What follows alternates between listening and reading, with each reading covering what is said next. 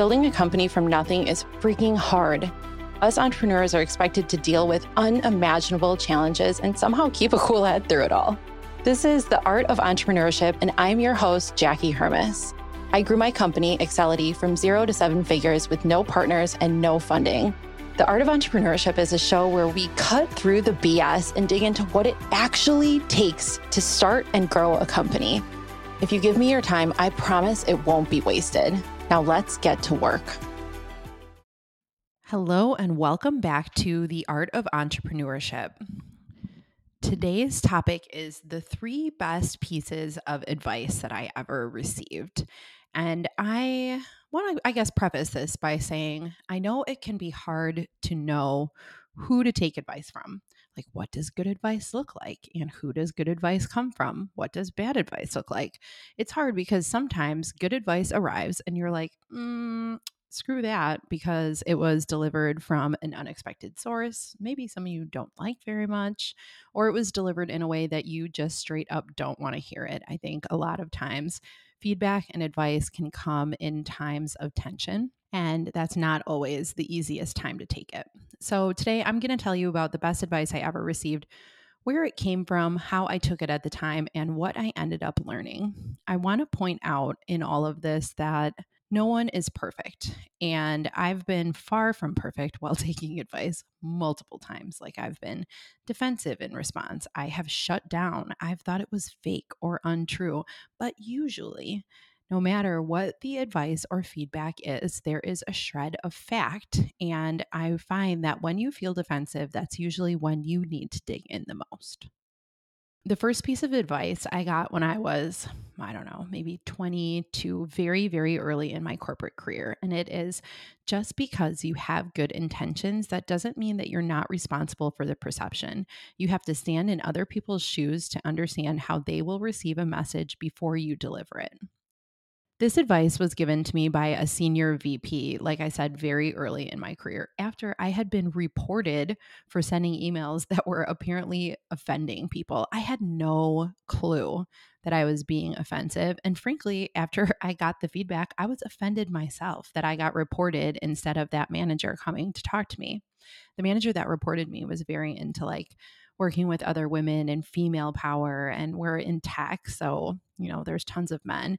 And so the fact that she reported me up to her boss who also was a female vp instead of coming to talk to me was i don't know at the time mildly offensive. And i can see how she probably didn't want to talk to me because i probably looked like i would be terrible at taking feedback which i did not take this great it did take me a long time to understand that she was right and really intentions mean almost nothing and i think that is a very like black and white way to say it but what's that phrase? The road to hell is paved with good intentions. There are a lot of things that you can do with good intentions that could actually have terrible outcomes. Honestly, some of the things that have gone down as the worst events in history were probably undertaken by people with quote unquote good intentions. So remember that you are responsible for understanding how people receive your words and how people perceive your actions. You're not just responsible for having good intentions. Okay, the second piece of advice is you are not the smartest person in the room. And if you are, you're probably in the wrong room. It's important to set your ego aside and surround yourself with people that you aspire to be like, not people that you think you're better than a former client actually taught me this in like year three or four of building Accelity. And frankly, I was surprised that he said it because I had always thought of him as one of the smarter people in the room. And now I know him very personally. And I'm still surprised that this came from him just because he's so freaking goofy. But that is another story. This was one of Accelity's earliest clients. And I remember him saying that his job as the CEO wasn't to know how to do all of the work and it wasn't to make every single decision or to be in everyone's business holding their hands and micromanaging. His job as a CEO was to have a vision and an ultimate goal for the company and then bring in the right people and enable them to do the work. There were lots of areas of the business that he could perform in. Could he do sales? Sure. But it, he wasn't the best fit to run the entire process. And we ended up working with a head of sales and a head of the BDR team that were fire. They were both freaking amazing and they elevated the entire company. Could he do service? Yes.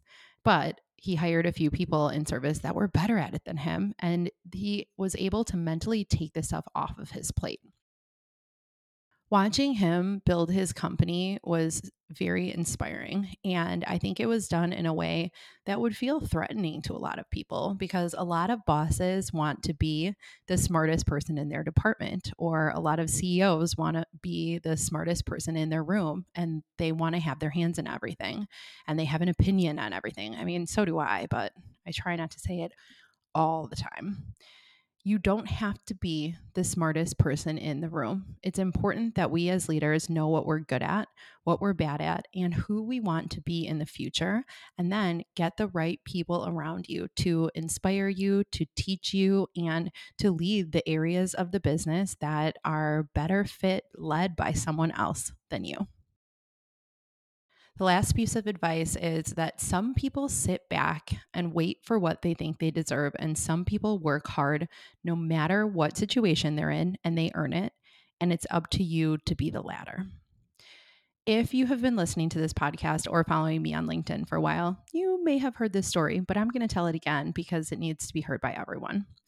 This feedback actually came from a source that at the time I really did not want to hear it from. It was one of my earlier managers, and we had quite a bit of friction. We didn't see eye to eye on much, and I later found out that it's because she was going through so much personally. And I think about this a lot now how we hold leaders to such high standards, and they're not allowed to be people. And I think I had a little bit of that at the time. I desperately did not want to be on that team. And I desperately didn't want to do the work that I had to do in that role, but I couldn't really move into a different partner or into a different department or the next step in my career because I hadn't really shown that I deserved it.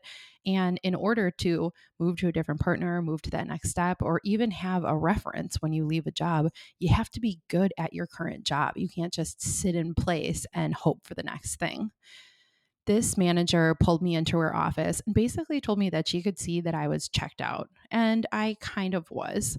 And she said that there are some people who sit back and wait for what they think they deserve, and some people that work for it no matter the situation they're in. I knew pretty immediately that I was doing the former.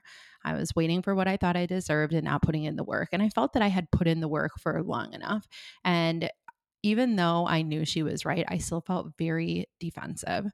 It took me a long time to really realize how valuable this advice was and how much it applies to really every single stage of your career. You can't sit around and wait for success to happen because you think you deserve it. You actually deserve nothing, next to nothing. We have to earn every single thing that we want in life, and you have to work for it. I am so grateful that I got this message, no matter how hard it was to receive at the time. So, those three best pieces of advice. Just because you have good intentions, that doesn't mean you're not responsible for the perception. So, you have to stand in other people's shoes and understand how they are going to receive your words. Number two is you are not the smartest person in the room, and it's up to you to know that. Set your ego aside. And number three is work hard no matter the situation that you're in and earn that next step. We deserve almost nothing. I hope that that was valuable for you all. And I would love for you to hit me up on social and tell me what is the most valuable piece of advice that you've ever received and where did it come from? Would love to hear your stories. Just a reminder that I do accept questions to answer on this podcast. So there is a form on my website that I'll put in the show notes. And also, you can DM me on LinkedIn with any questions that you have. If you enjoyed this episode, please share it with just one person to help me grow this audience. We do everything organically, nothing paid. And of course, there's no commercials or anything like that. And these are so dang short anyway. I don't want to disrupt your time. Thank you for helping me grow, and I'll talk to you next time.